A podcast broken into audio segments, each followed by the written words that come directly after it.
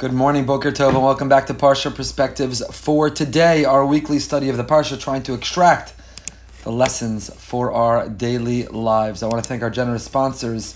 As always, the, spon- the Parsha series for the year, Becky and Avi Katz, a family loving memory of David Grossman, Becky's father, Lili Nishmas, David Ben Menachem Manish. Thank you so much for your generosity and for your friendship. Also, the shir this morning is sponsored by Sandy and Sydney Goldschmidt in memory of their parents, Hachaver Ephraim Ben Hachaver Moshe Yehuda, and Tzivia Bas Avram Matasyahu Moshe Ben Simcha in honor of their yahrzeit in the month of Adar. This week's shir is also dedicated to Eddie Braun on her birthday by her grand by her children, grandchildren, and Baruch Hashem, her great grandchildren.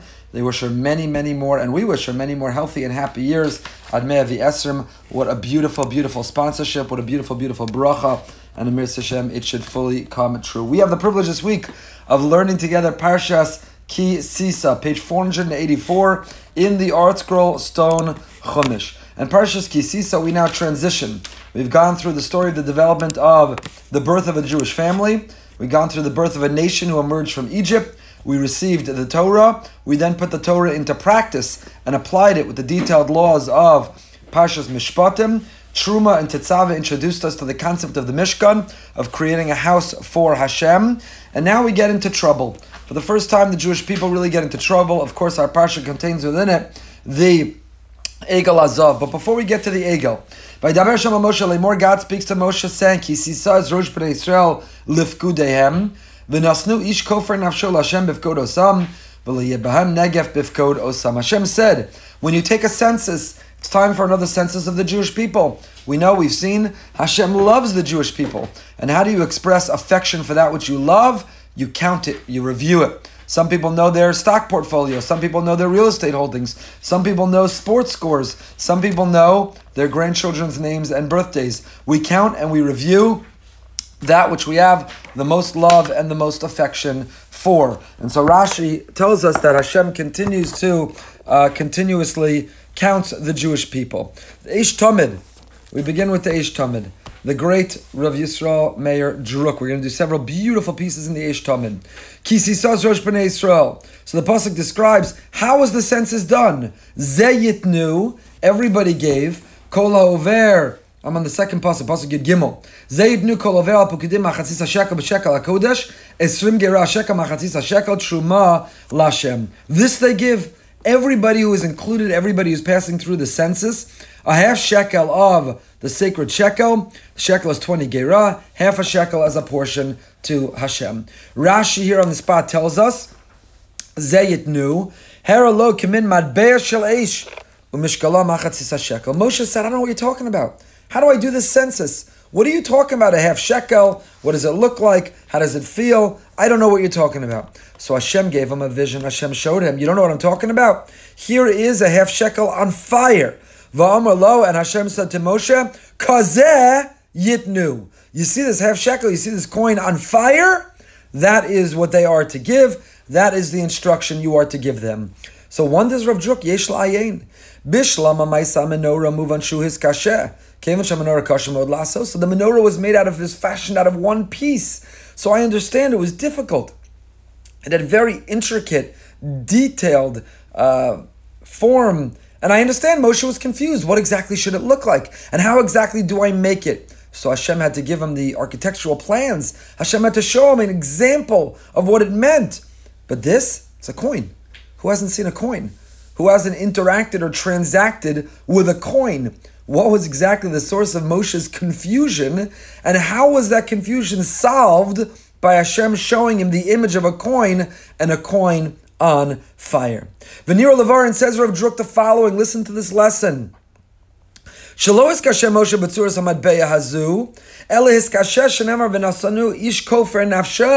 Moshe wasn't confused. What does a coin look like? Anyone who's been alive knows what a coin looks like, knows how to transact with a coin. What was the source of Moshe's confusion? Moshe says, I don't understand. I don't understand, God. You're telling me that the Jewish people, they're giving this half coin is kofer nafsho. It's going to redeem their soul. Why does a soul need to be redeemed? Because the soul has made mistakes. We're all human and we make mistakes. We've come up short. We failed Hashem, we failed the people around us, we failed ourselves. And we need to redeem ourselves. We need to believe in ourselves. We need to atone for those mistakes. We need to pledge and promise and come back better than ever. So says Moshe, someone who in fact has made mistakes, and somebody who needs to repair and return from those mistakes, a half shekel, you pay your way, a coin. What is so special? What is so magical about this coin, says Moshe? How does that work? Kofer nafsho, to redeem the soul, to atone for mistakes? A coin?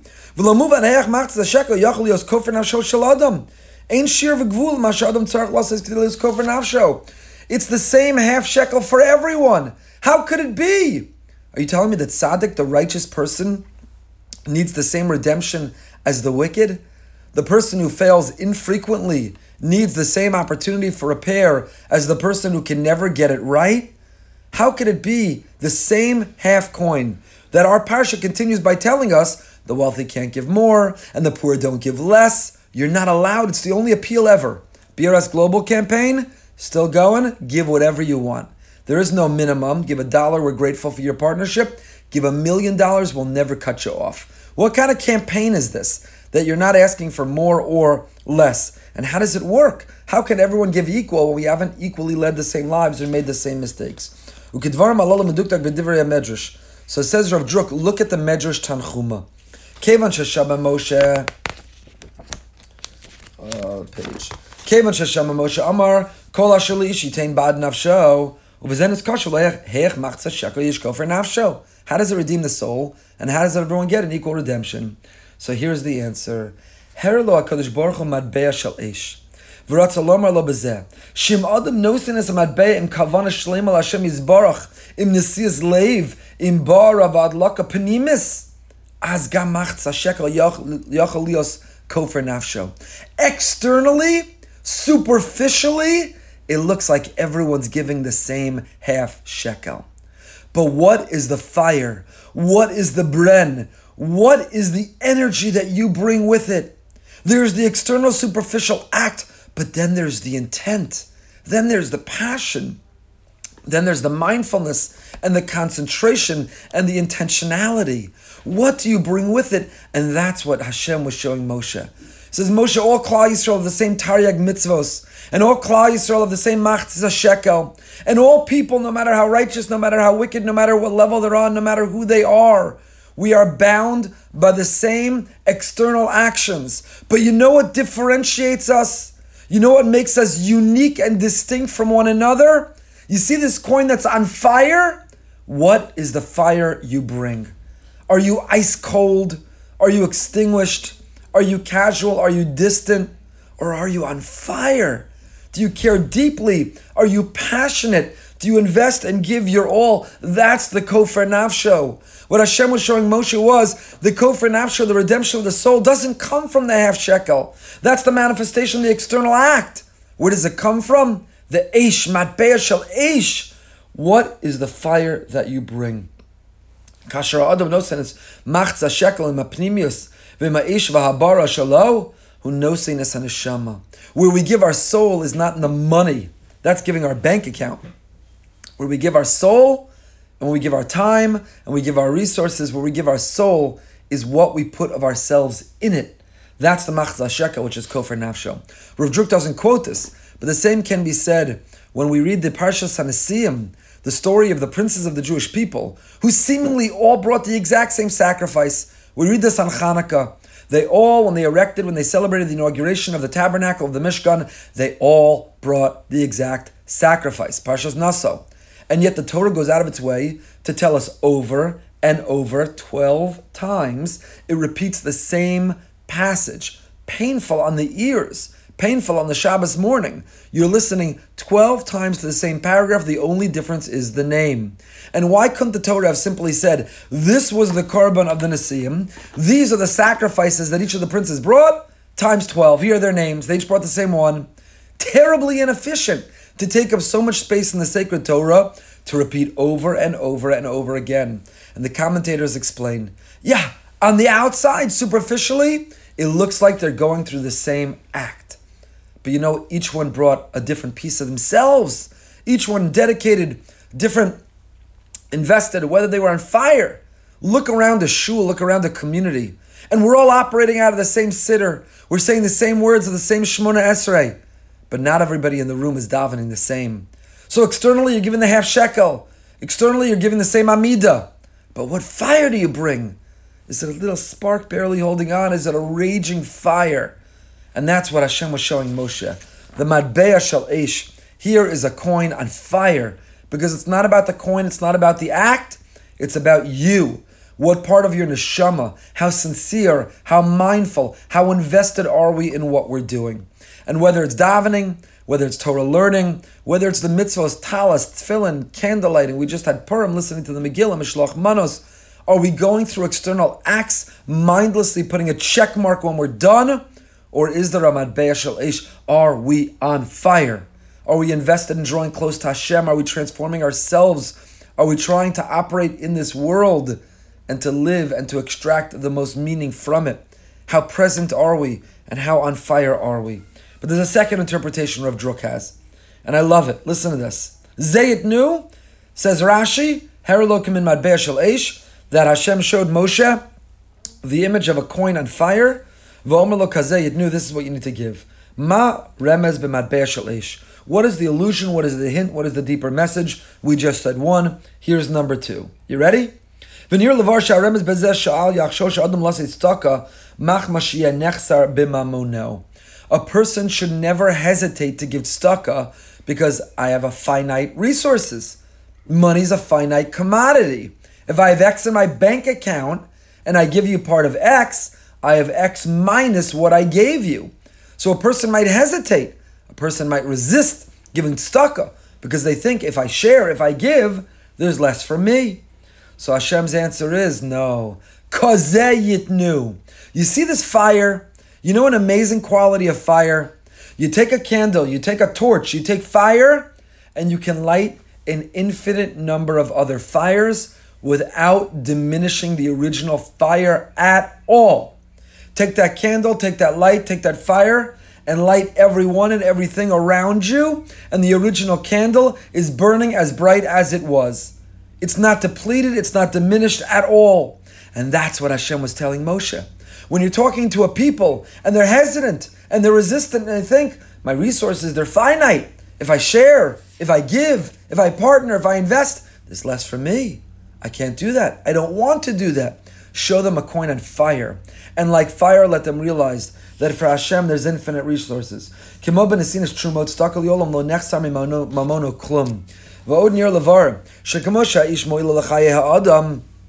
Just like fire is an indispensable commodity, we need fire in order to create energy. Fire gives light, fire gives warmth, fire is critical. We can cook with it and we can warm ourselves up. Ask the people of Texas how important fire is. But it can also destroy, it can burn, it can consume. Money. This is the mission statement about money. Hashem says, contribute and donate to the building of the Mishkan, or contribute and donate to a census to be counted, but you need to be acutely aware of the potential of money. Money, like fire, fire can create, illuminate, warm, bring energy. Fire can consume, it can destroy, it can obliterate. Oh, Onir levar remes bezeh. Well, here is a fourth interpretation. Person says to themselves, I'm giving such a negligible amount. Yeah, I'm a member of the BRS Global community because I appreciate and enjoy what they offer. All I can give is a dollar. So why bother giving the dollar? It's humiliating. It's negligible. It's nothing. No. Every dollar counts. You don't know which dollar puts it over the top. And where do you see that in a fire? Because a little spark can launch a fire that rages. A tiny spark can launch a fire that obliterates and destroys or that creates and warms. It begins with a tiny thing that turns into something great. And the same is true with tzedakah. So we saw from Rav Druk four answers to the question. Moshe didn't know. Zayit knew. What are you talking about? Hashem, everyone should give a half shekel. That's a kofar nafsho. That will redeem the soul. Hashem, what are you talking about? Hashem showed him a coin on fire. How did that answer? What did Moshe not understand? And in what way did Hashem help? Says Rav Druk, Moshe didn't understand Kofer Nafsho. How do you redeem your soul? And how is everyone redeemed equally when they're all different? The answer is it's not about the coin, it's about the fire, the bren, it's about the energy and the enthusiasm and the passion that you bring to it, number one. Number two, just like fire is not depleted or diminished when it's shared, so too our resources Hashem can replenish and restore. We are not at all diminished when we give what we have. Number three, just like fire is double edged, it can create or destroy, so too money can be used constructively or destructively. And lastly, number four, just like a tiny spark, a little bit of fire can grow and rage, so too that one dollar, that little bit of money, can be the thing that puts it over the top. Four beautiful insights of Rav Druk. The Ohr HaChaim HaKadosh is bothered by something else. We go back to our Mikros Gedolos. It's been a while since we've been in the Mikros Gedolos. This Parsha Shir originally began, small group of people sitting around a table. We would explore certain psukim in the Parsha and see the Meforshim and the Mikros Gedolos, the Ramban, the Ibn Ezra, Rashi, the Baal HaTurim, the Kli Yakar, the Ohr HaChaim. How did they all see it differently? And it grew Baruch Hashem into the Parsha we have today. Let's go back to our roots and look at an Ohr HaChaim. So the Ohr HaChaim wonders, we're taking a census, and what does one do when they take a census? They count. So, what word should the Torah use to introduce the taking of this census? A word that's reflective of counting. But we don't. What word do we use? Kisisa ezrosh. Tzarech Ladas says the Ohr HaChaim HaKadosh Chaim Ibn Atar. Tzarech Ladas, we have to wonder.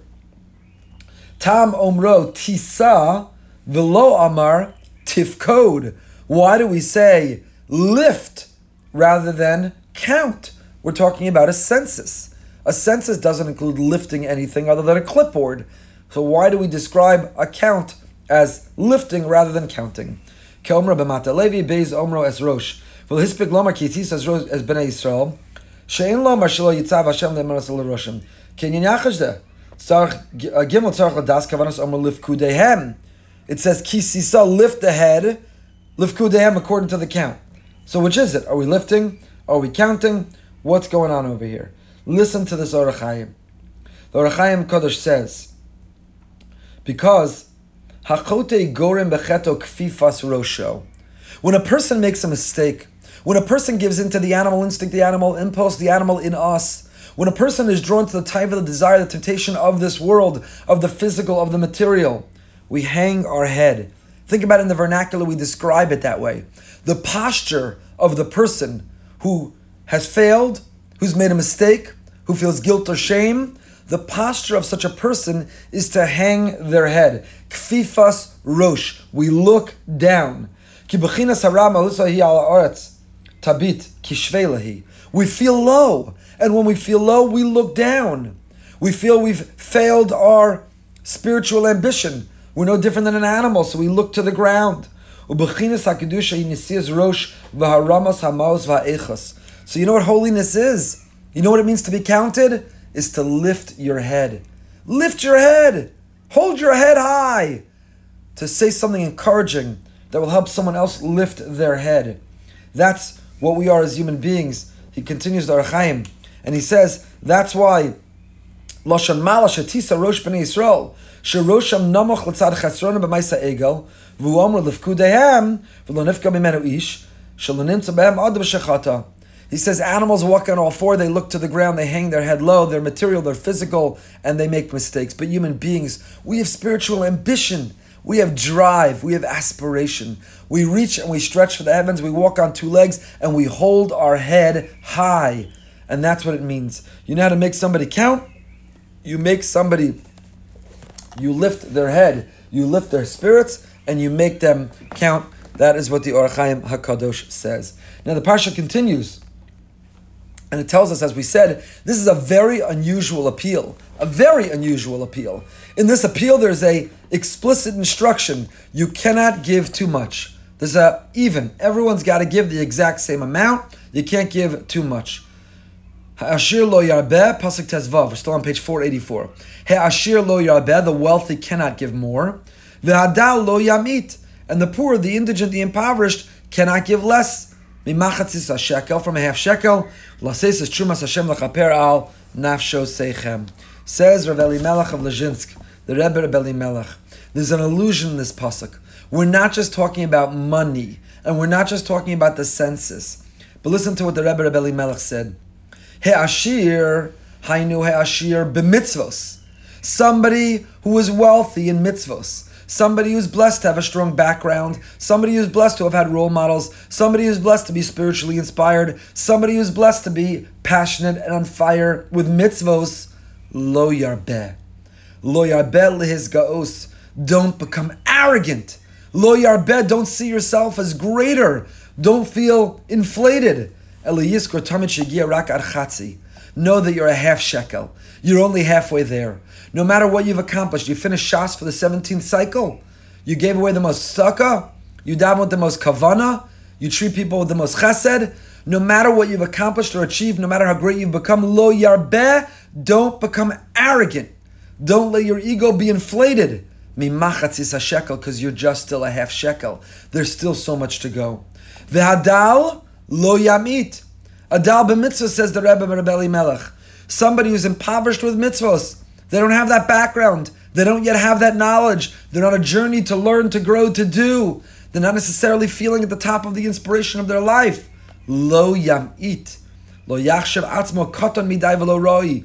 Don't diminish, dismiss yourself. Don't see yourself as inconsequential or unimportant. Do not minimize the contribution of what you're doing.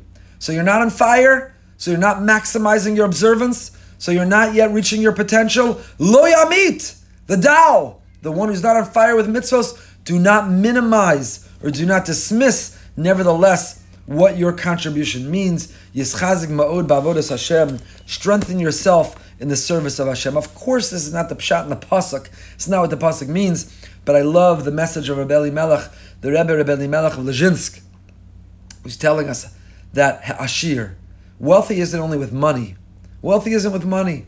One of my favorite lines. I don't know who said it. Nebuch, there are pump so Nebuch, there are some people so poor, all they have is money. Nebuch, there are people so poor, all they have is money. Wealth can be defined in many different ways. And for this purpose, the Rebbe Rebbe Elimelech defines wealth here as mitzvos.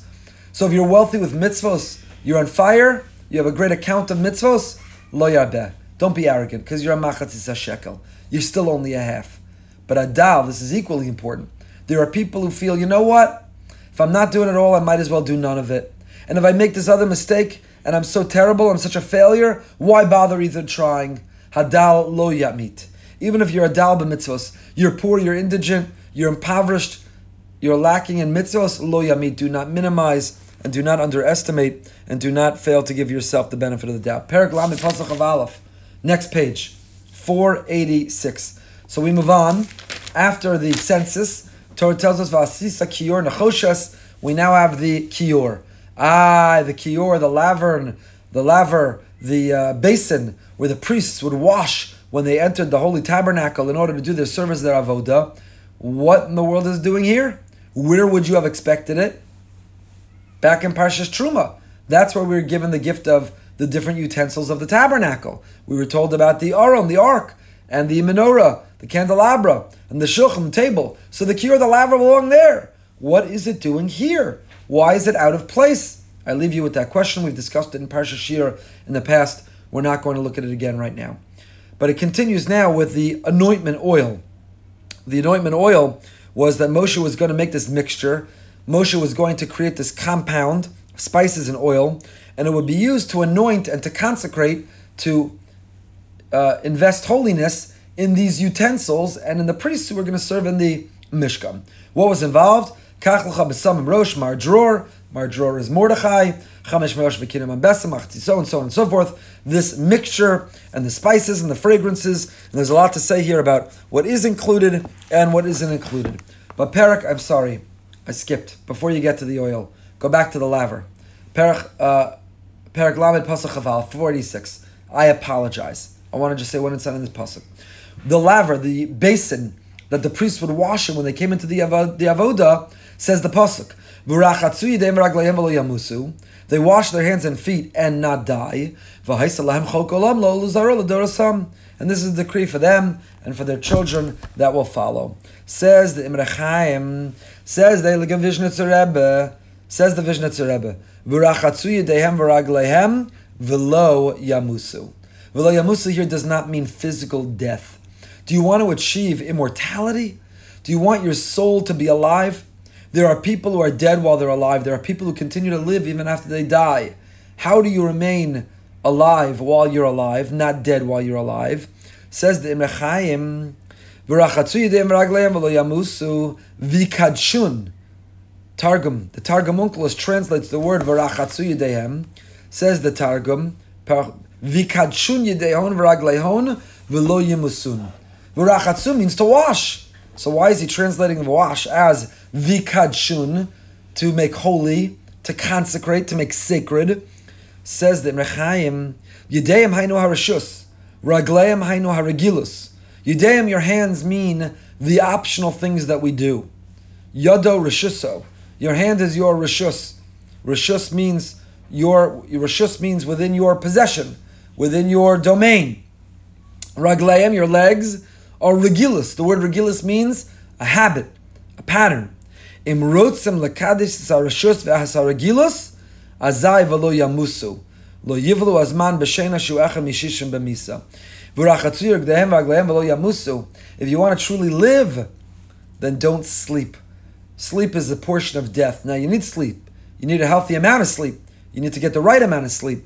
But there are people who are lazy and love sleep and sleep too much, and they're sleepwalking through life. They're wasting, they're squandering. You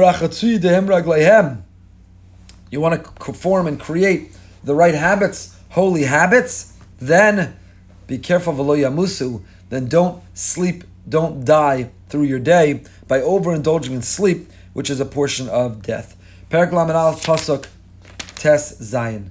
Lamed Aleph Tes Zayin. Moving right along, we're skipping the incense, and Betzalel is now recruited Re'ekaras Hashem Betzalel ben Uri ben Chulamata Yehuda. Why is Betzalel chosen as the architect of the Mishkan? What a unbelievable appointment! What a position of prominence! Hashem says, "Va'amaleoso ruach Elokim." I'm going to fill him with a godly spirit, chachma utvuna uvdas. This is Chabad, chachma, bina, and das. Uvechol malacha. Betzalel was the first Chabadniker.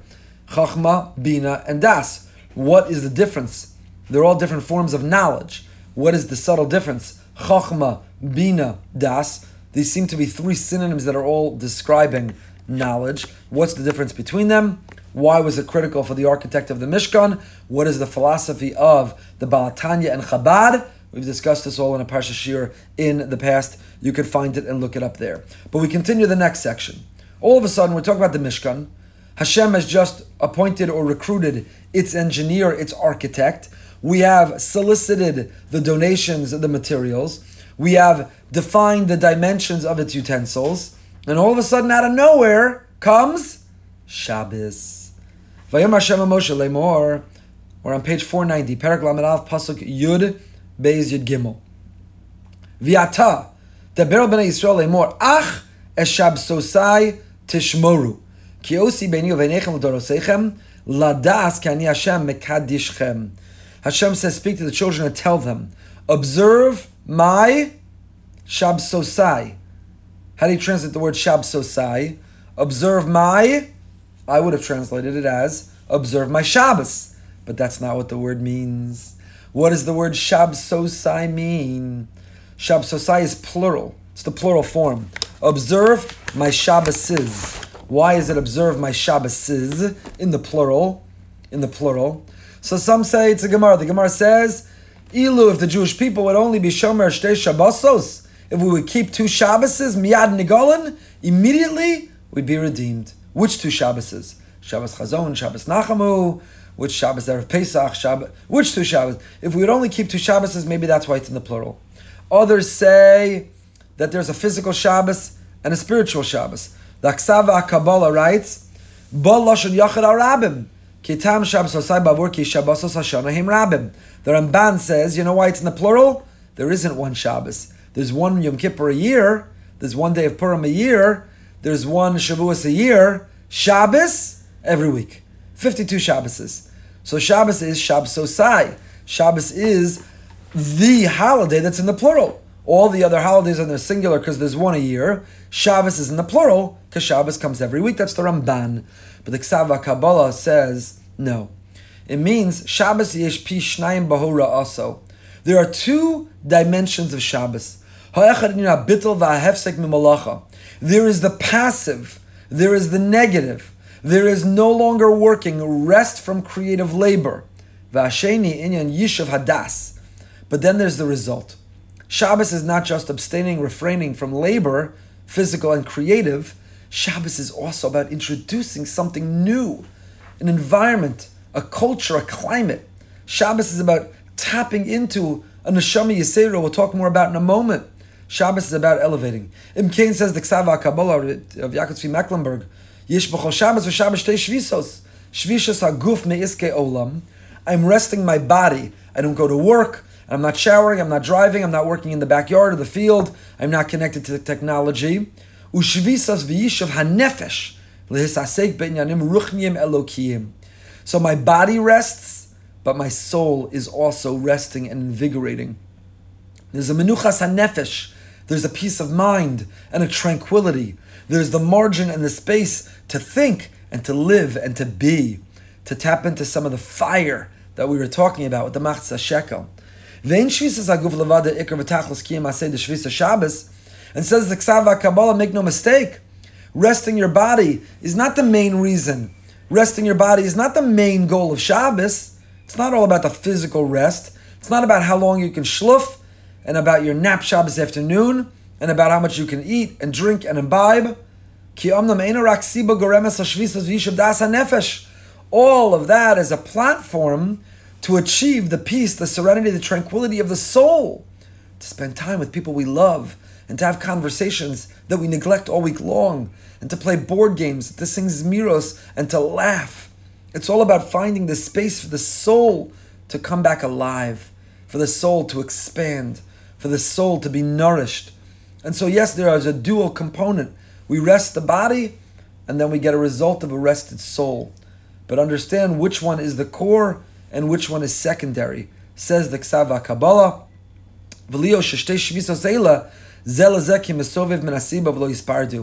They're intertwined. There's a cause and effect, and you cannot separate them out one from the other. They're really one and the same. Resting and abstaining and refraining from labor and creative labor is the necessary prerequisite. It's what we have to do in order to arrive at a rested soul. And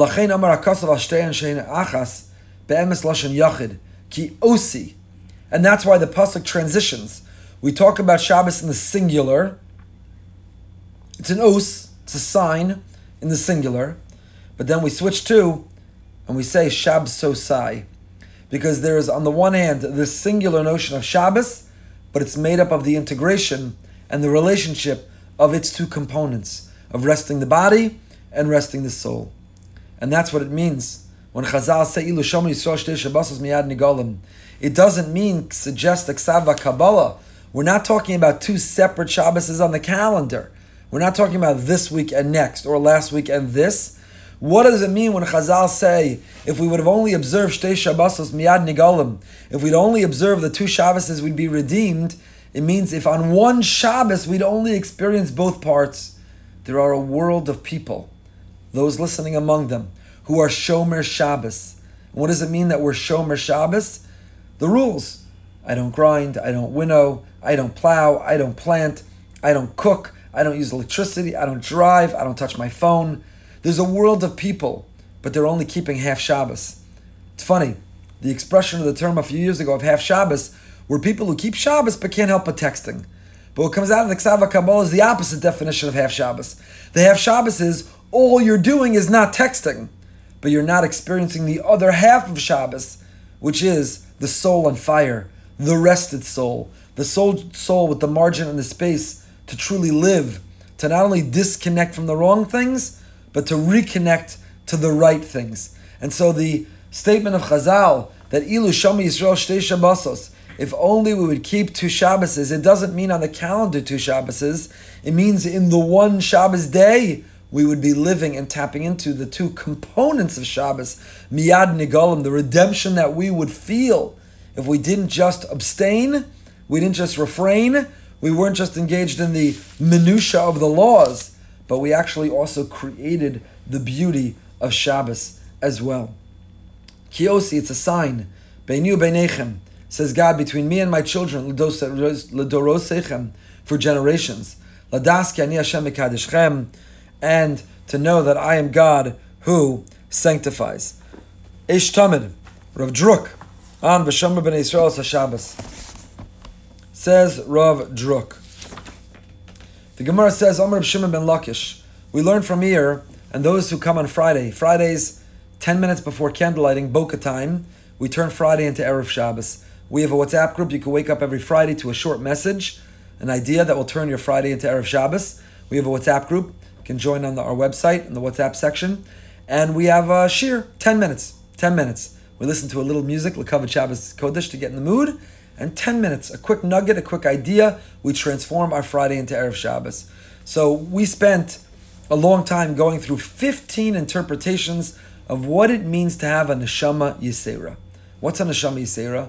Is this some modern neo-Hasidic heebie-jeebie idea? Maybe. But it also goes back to the Gemara.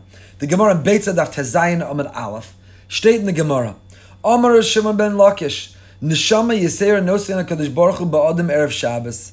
God gives us a soul on Erev Shabbos. Now we have a soul. He doesn't give us a new soul, we have a soul. It's a Yisera. It's an additional. It's an expanded. It's an on fire.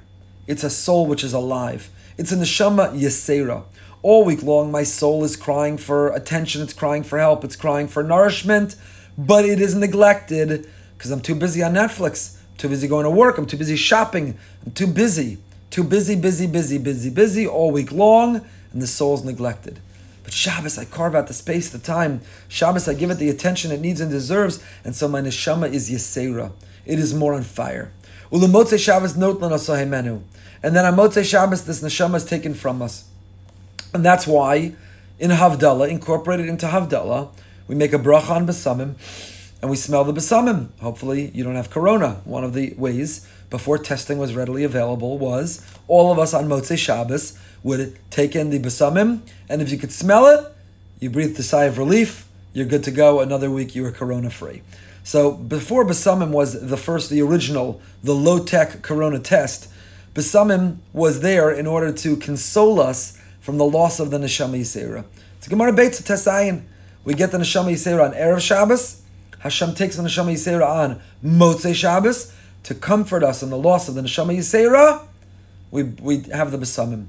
By the way, that's why someone who has Yurtzeit in the coming week, the minhag is they daven Motzei Shabbos before.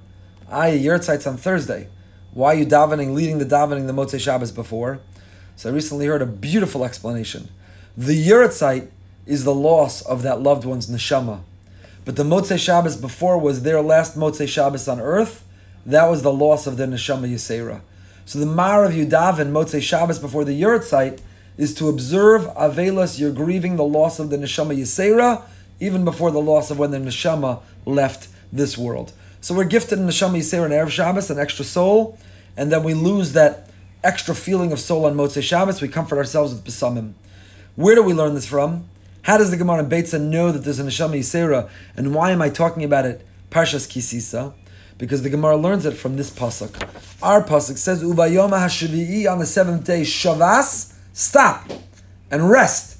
Vayinafash says the Gemara. Vayinafash. Don't read it vayinafash. Read it vay of the nefesh. Woe unto the one who's lost their soul. Oy ala nefesh shahochallah says Rashi. By the way, there's a Gevaldig Akasha, there's a great question. You get the Neshama Yisera on Erev Shabbos. And how do you get the Neshama Yisera? Through a pasuk that tells me that I lose it on Motzei Shabbos. On the one hand, there's a logic. If I lost something on Motzei Shabbos, then it means I got it on Erev Shabbos, so that's how I learn it. But shouldn't I have learned it from a pasuk that specifically tells me that I got something on Erev Shabbos? Wouldn't that have been a much more logical way to learn it? So the answer is no. Only when you've lost something do you really value it. When you understand and you know what you stand to lose, what it means to not have that additional neshama, to go back to turning on your phone, to go back to the troubles and the challenges and the struggles, and to go back to the obligations and the responsibilities and the to do. Only when you lose that serenity, the tranquility, the peace of mind, the joy, the rest of Shabbos of the Neshama Yisera, now you can appreciate on Erev Shabbos when you get it. But what is this Neshama Yisera? So Rashi writes, Neshama Yisera is Rochav Lev Lemenucha L'Simcha. Your heart is more expanded to rest and to feel joy. V'yochel v'yishna ve'enafsha katza alav. Eat and drink, and your soul is no end to it. This is the the cliche that many quote. You can't gain weight on Shabbos because you have a neshama yisera. So you can have cholent Friday night, Shabbos morning, and Shabbos at lunch, and Shabbos Shabbos Sudus, and no matter what you eat, no matter how many portions of dessert, no matter how many pieces of challah, you can't gain weight. Why? You have a neshama yisera. It is a misinterpretation of this Rashi. Rashi is not telling you that you don't gain weight. What Rashi is telling you is not that you can eat all you want, but that you have a different type of eating. We spoke about this in the Turn Friday into Erev Shabbos series of Shiurim and the various definitions of Neshama Yisera. Even though Neshama Yisera means you're more calm, you're less likely to get angry. Neshama Yisera means that you have greater clarity, you have ability to remember things better, what you learn on Shabbos, because you're not distracted, you're not fragmented, you're not divided. We shared so many beautiful interpretations. But one of them is on this Rashi, and Rav Druk here echoes the same sentiment, which is all week long in the battle between my body and my soul, my body is winning. After all, I'm pampering my body, I'm indulging my body. I'm going to work to earn money to take care of my body.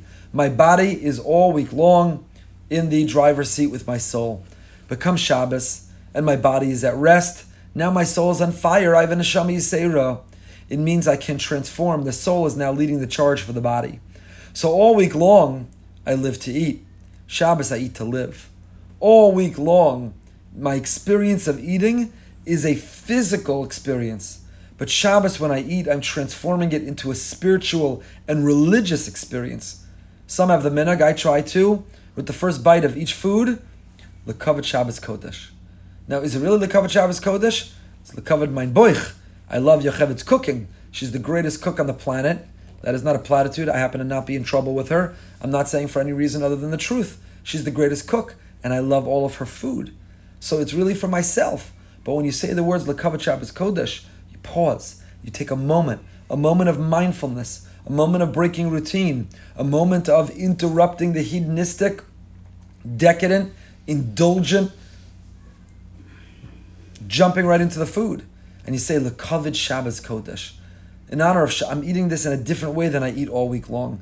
I'm eating it entirely differently. That's what it means to have a neshama yisera.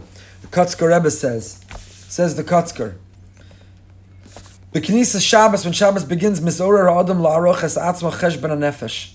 When Shabbos begins, we start to evaluate my week. Part of going into Shabbos is to think, what was my week like? What did I achieve and how did I fail? What am I proud of and what am I ashamed of? מיד מגלה כי הוציא לרקס ימי החול של שבוע שעבר, vay of the nefesh. Says the Kotzker, vay of the nefesh. What says vayi nafash? Vay of the nefesh means what were the wasted and lost opportunities of the week before. Vayam Ashvi on the seventh day, Vayi Nafash Vay of the Nefesh. Part of what Shabbos is for, or going into Shabbos is for, is to reflect on the mistakes and where I came up short and what I could have done better. That's what the Slonim Rebbe says, Chayiv Adam, on Erev Shabbos, a person is obligated, Lemashmish Bebigdo. You have to look at your clothing because maybe you're going to be carrying, maybe there's no Erev. Make sure you're not violating the prohibition of carrying. Says the Slonim Rebbe, Memashmish bebigdo, bebigidaso. To be a bogate is to be rebellious. person has to investigate the rebelliousness. Where did I go wrong and how did I come up short and how do I need to be better? I need to investigate my rebelliousness on the way into Shabbos. That's how I earn my neshama yisera. I promise I pledge to be better. I let myself off the hook for Shabbos. How do I have a restful Shabbos? By making amends with myself by doing a proper review of the week before and pledging and promising how to be better. Voy of the nefesh and neshama yisera. Perak lamed beis pasuk beis. Moving right along after Shabbos. After Shabbos.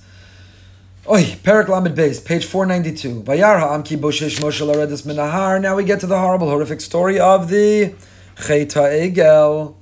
Of the Cheta Egel, which we don't have time right now to unpack fully. We've talked about it previously.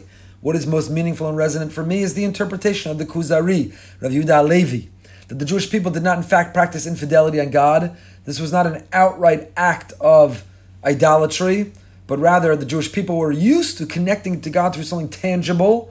Moshe, that physical, tangible connection, did not return. Their calculation was off. So they built something else that was tangible as a means to connect, not as an alternative to God, but without God's consent, without God's instruction.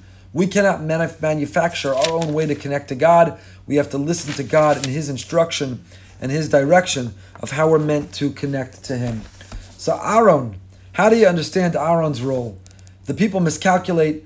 They think Moshe hasn't returned. They panic. They need another physical, tangible thing through which to connect to the same God. So they build this ego. And Aaron's role seems really incomprehensible. Pasuk Beis. Vayomer aleim Aaron, parku nizme azahav, take off your jewelry, asher baznei neshechem, b'nechem uvnosechem, collect the jewelry of your household, viaviu elai, and bring it to me. Bring it to me? Is Aaron really the leader? Is Aaron leading the charge of this insurrection to God? Why do we see Aaron as a hero, not a villain? Why do we let Aaron off the hook? And his harsh reaction of breaking Luchos, why don't we find a harsh or harsher reaction to his own brother, who seems to be leading this insurrection? So says Rabbi Soloveitchik in the ArtScroll, Rav, in the OU rather, Rav Chumash. Listen to the words of the Rav. We may note Moshe and Aaron's different reactions to the golden calf incident. The one denouncing, exhorting, and enlightening, the other working along with the people, procrastinating, hoping against hope to diffuse the frightened and confused masses in time for Moshe's return. Both approaches must somehow be combined. The people must not only be taught by instruction, but also by warm and friendly guidance. Rabbi Soloveitchik suggests that not only does Aaron not deserve criticism, but Aaron had a very strategic approach, and that we need to learn in our own parenting and leadership styles to combine the approach of Aaron and of Moshe. What does he mean? The king teacher represented by Moshe practices Midas Hadin, criticizing, exhorting, holding people accountable, transgressions, and failures. The Amaras, the ignoramus, and the lax are censored. Emes, truth demands unbending justice. In the eyes of the Ish Emes, the man of truth, nothing must be given gratuitously. One must be rewarded according to one's merits. If a person is deserving, he should be loved. If he's undeserving, love should be denied him. Any deviation is unpardonable. The sinner is deserving only of reprimand and instruction. The saint teacher, represented by Aaron, is primarily guided by chesed, limitless compassion and overflowing kindness. The essence of chesed expresses itself in the universality and in its ultimate love, from which no one is excluded. The ish chesed, the person of unqualified love, does not ask the recipient of his love to present moral credentials. His love is gratuitous as well as boundless. While the king teacher rebukes the sinner in harsh language, the saint teacher sheds a tear of sympathy. The king teacher loudly scorns iniquity, while the saint teacher, is saddened by iniquity, speaks softly. The former fights for emes through exhortation and instruction, the latter by reproaching the sinner the way a loving mother approaches a mischievous child. The sermon of the king teacher is often harsh, saturated with prophetic indignation. The sermon of the saint teacher is subdued, saturated with prophetic love. He teaches through love and concern. Moshe, says Rabbi Soloveitchik, was the model of the Rav. Aaron, of the Rebbe. Moshe was a kvad peh, a nonverbal person, not given to small talk, easy socializing, or extensive negotiations. He was Rabbeinu, a scholar, teacher, uniquely spiritually endowed, who communicated tersely with what he had to say. He was teacher primarily to Yoshua and the Zakanim. The contrast between Moshe and Aaron was noted by the Medrash Tanchuma. Chesed and Shalom is Aaron, Emes and Sedek is Moshe. So Soloveitchik describes that not only is Aaron not to be criticized, not only was Aaron not wrong, but Aaron also represents a very important model. You know, as parents, how do we react or respond when our children have done something wrong, or when they come and confide to us about a failure or a struggle? Is it the Moshe, the saint teacher, the judgmental stoop, the harsh criticism, or is there the saint teacher, the loving, compassionate, soft, non judgmental, there to help? As a rabbi, as a rav, Rabbanim, my colleagues, and I deal with this regularly. When the people that we love, our precious members, they come and we hope they trust for counsel.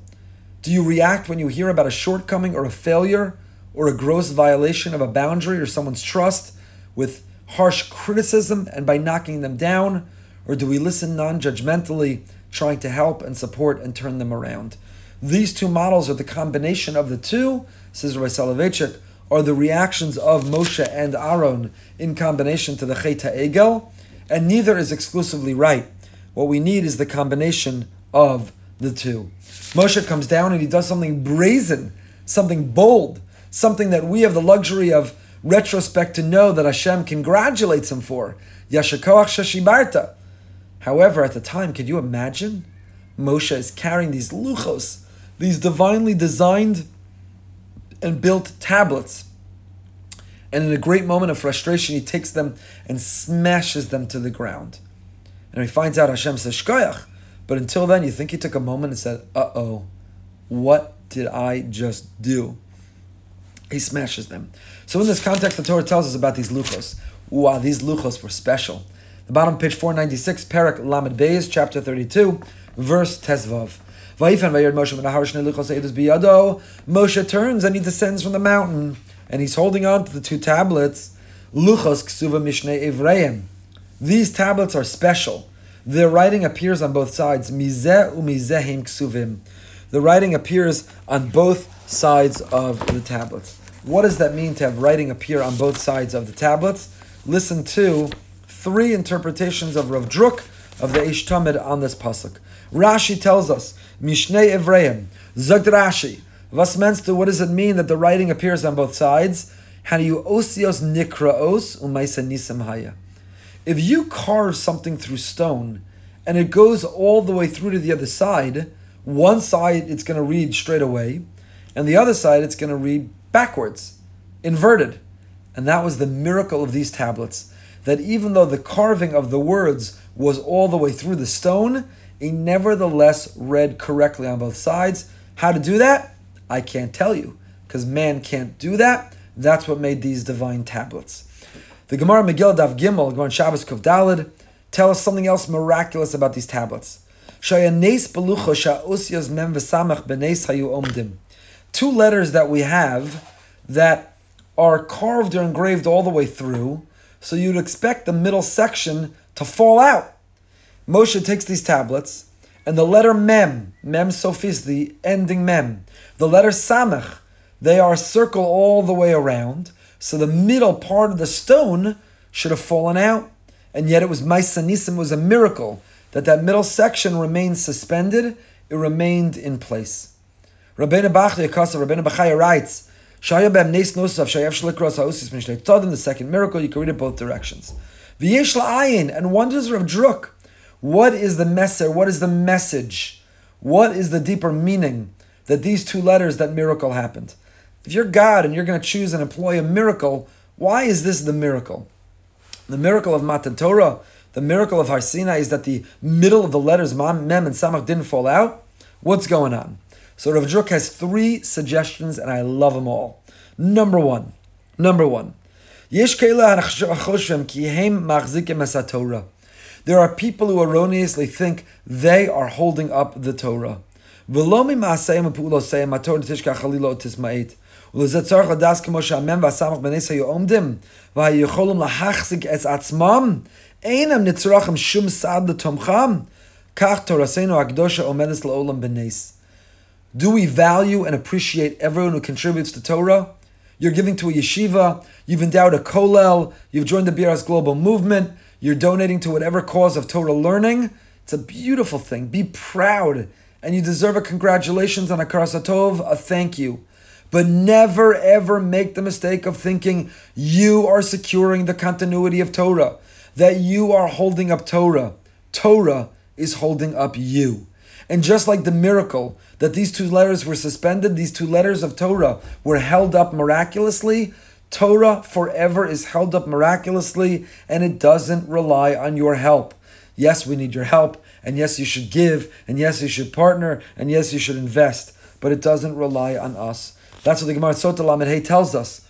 Ha'ara noseas nos av that the poles that went into the ark were never removed. We spoke about this a couple weeks ago, Parshas Truma. The toe poles were never removed. Why? Because the Aron carries those who carry it. It's not the people carrying the Aron, it is the Aron who in fact are carrying those people. And that the Chafetz Chaim said is what we mean when we sing, when we put the Torah away. Eitz Chaim hi ba. It doesn't say lamachazik osa. It's not a living, a living tree for those who are machazikim osa, but lamachazikim ba. We are strengthened, not that we strengthen it, we're strengthened through it. So the same way that these letters were miraculously suspended, they were preserved, they were upheld, Torah will always be miraculously upheld. Torah is never at the risk of disappearing. Hashem's promise and our prophecy is that Torah will forever be here. So we need the people who contribute. And it's extraordinary mitzvah. Give to your yeshiva and your kollel and your cheder and your day school. Give to the adult education and most of all, give to the BRS Global Campaign. Give, be part, partner, but never take credit or think that you're holding up Torah. Torah is holding you up. That is interpretation number one. Interpretation number two says Rav Druk. The fact that you can read it on both sides and it reads the same means it's an allusion to the idea of the Talmud Chacham who needs to be Tocho Kaboro. The Talmud Chacham who needs to be the same on the outside and inside, who needs to be consistent all the way through, who's not duplicitous or hypocritical, who's not trying to impress people by being so righteous on the outside, but is rotten on the inside.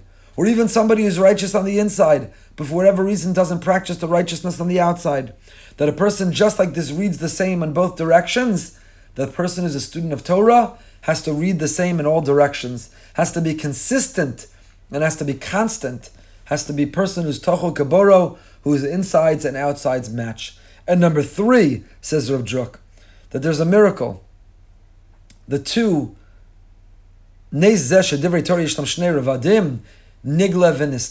that it reads in due directions means there are two ways to read Torah. Mizeh umizeh ksuvim. Mizeh umizeh, from this side and from that side, they're written means whether you're looking from the perspective of the revealed Torah, or you're looking from the perspective of the Pnimius Torah, or the Nister of Torah, the mysticism of Torah, we have layers of interpretation of Torah. Mizeh umizeh ksuvim. It is written from different sides and different directions because we have different interpretations of Torah, and they are all equally true. All right, we had several other ideas we wanted to share.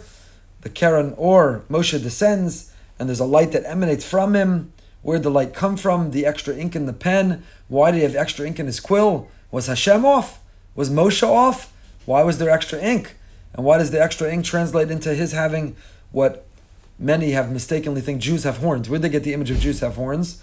From Renaissance art. Renaissance art depicted Jews, Moshe, Moses, with these rays of light protruding from his head led to the misinterpretation and the misconception that Jews have horns. That Jews have horns. Lift your hat, lift your hat, let me see your horns. We don't have horns. Moshe didn't have horns, but he had Keren Or. He had rays of light. What are those rays of light? And where did they come from? What does it mean there was extra ink? And why did Moshe not himself even notice it? All will leave for next year. A lot more to talk about. If you are listening on YouTube, which the majority of you are. In fact, we are weaning off of Zoom. If you're listening on Zoom, this is the last week on Zoom. We're no longer going to be broadcasting on Zoom, but exclusively on YouTube and Facebook. If you're listening on YouTube, please subscribe to our YouTube channel. You'll be notified in real time every time we have a class panel conversation or program. Please uh, subscribe on the YouTube channel. Until next time, stay happy, stay healthy, and stay holy.